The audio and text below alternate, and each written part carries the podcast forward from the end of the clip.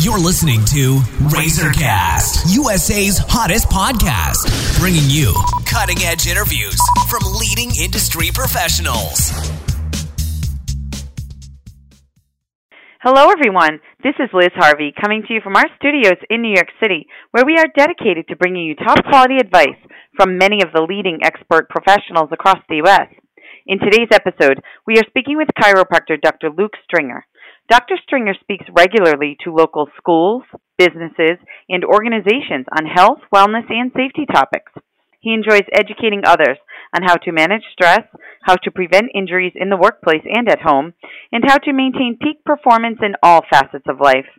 Dr. Stringer is from Manchester, England, where he studied sports science. Before graduating from Palmer College of Chiropractic in Davenport, Iowa, he played professional rugby for nine years. Dr. Stringer is considered one of the top chiropractors in Chicago and is a contributing member of our national network of industry professionals. And today we're going to talk about a very important topic the top causes of low back pain. Hi, Dr. Stringer. How are you today? I'm well, thanks, Liz. How are you? I'm doing great. Thanks again for joining me. So, can you start by describing the general symptoms of low back pain, including the type of pain and the duration and frequency of the pain? Yeah, essentially, there's two types of pain uh, that we tend to treat. You've got acute pain, which means the pain's brand new, you know, and it usually lasts for anywhere from a couple of days to a couple of weeks. And then you have more of a chronic issue, so obviously pain that's been there um, for, you know, a number of weeks, months, even years. Now, when you're talking specifically about acute pain, it also usually uh, indicates a real severe type of pain, you know, 7 plus out of 10 on the analog scale. The pain can be quite severe. It can be a sharp stabbing pain you know, you relate it to kind of someone, you know, uh, throwing their back out per se. And the chronic pain is usually the body's figured out a way to adapting to the pain, and it's usually a little more mild in general. Anywhere can be from a three to a six out of ten, uh, and then you're talking more of kind of a dull, achy, stiff pain. Um, and obviously, you know, being in pain is not fun regardless. So, um, the, the types of pain are, are quite important when we're talking about essentially diagnosing and treating. And what are the common causes of low back pain?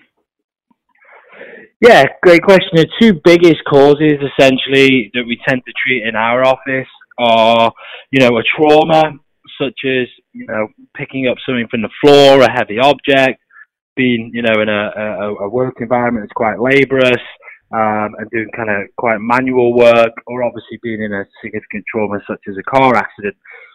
Um, but the biggest issue we seem to see, uh, that we treat in our office is repetitive stress and the sedentary lifestyle that essentially we're all uh, accustomed to living. And sedentary usually means sitting. You know, the average American sits for over nine hours a day, and unfortunately, the sitting and the repetitive stress over time just breaks the joint, the tissue, and eventually the nerve down, um, which can obviously lead to all sorts of issues, specifically low back pain.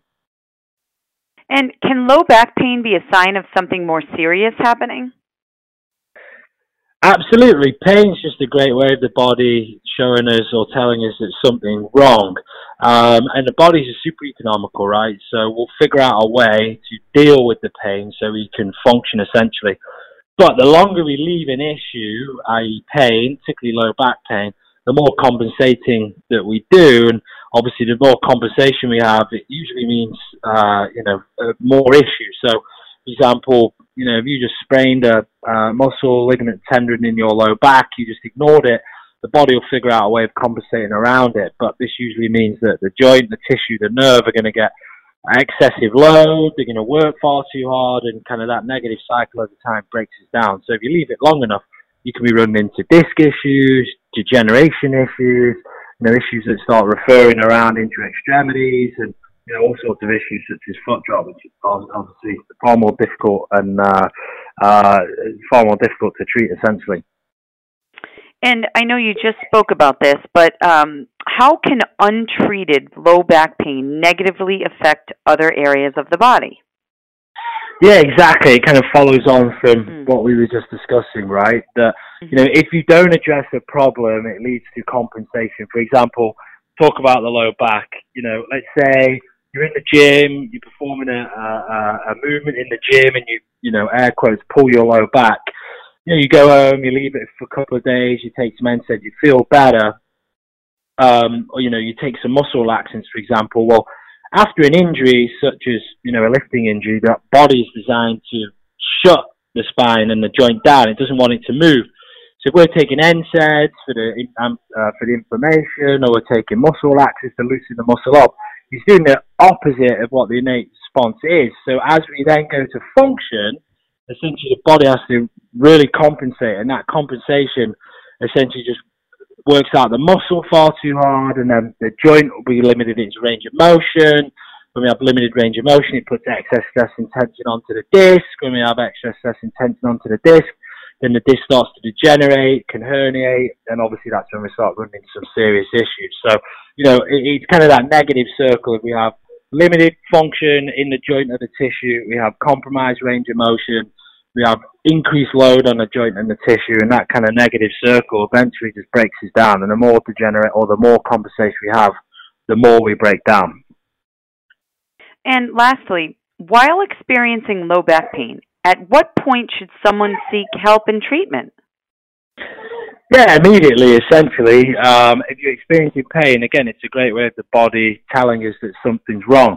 Um, so if you experience low back pain, even if it's in an instant, um, and it's only been there for a day or two, just go get it checked out. Make sure there's nothing serious happening. And obviously, the earlier on top of it, the shorter your course of treatment, the less time, energy, and effort you're going to uh, expend on getting it corrected, and also you're going to address it so it doesn't lead to further issues like we've just discussed down the road.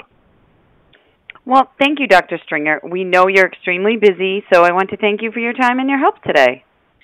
Oh, thanks for having me, Liz. And for our listeners across the country, if you are interested in speaking with the doctor, please visit www.southloopchiropractor.com or call 312 987 4878 to schedule an appointment. And on behalf of our team, we want to thank you for listening, and we look forward to bringing you more top quality content from our country's leading experts. Been listening to Razorcast, USA's hottest podcast, bringing you cutting edge interviews from leading industry professionals.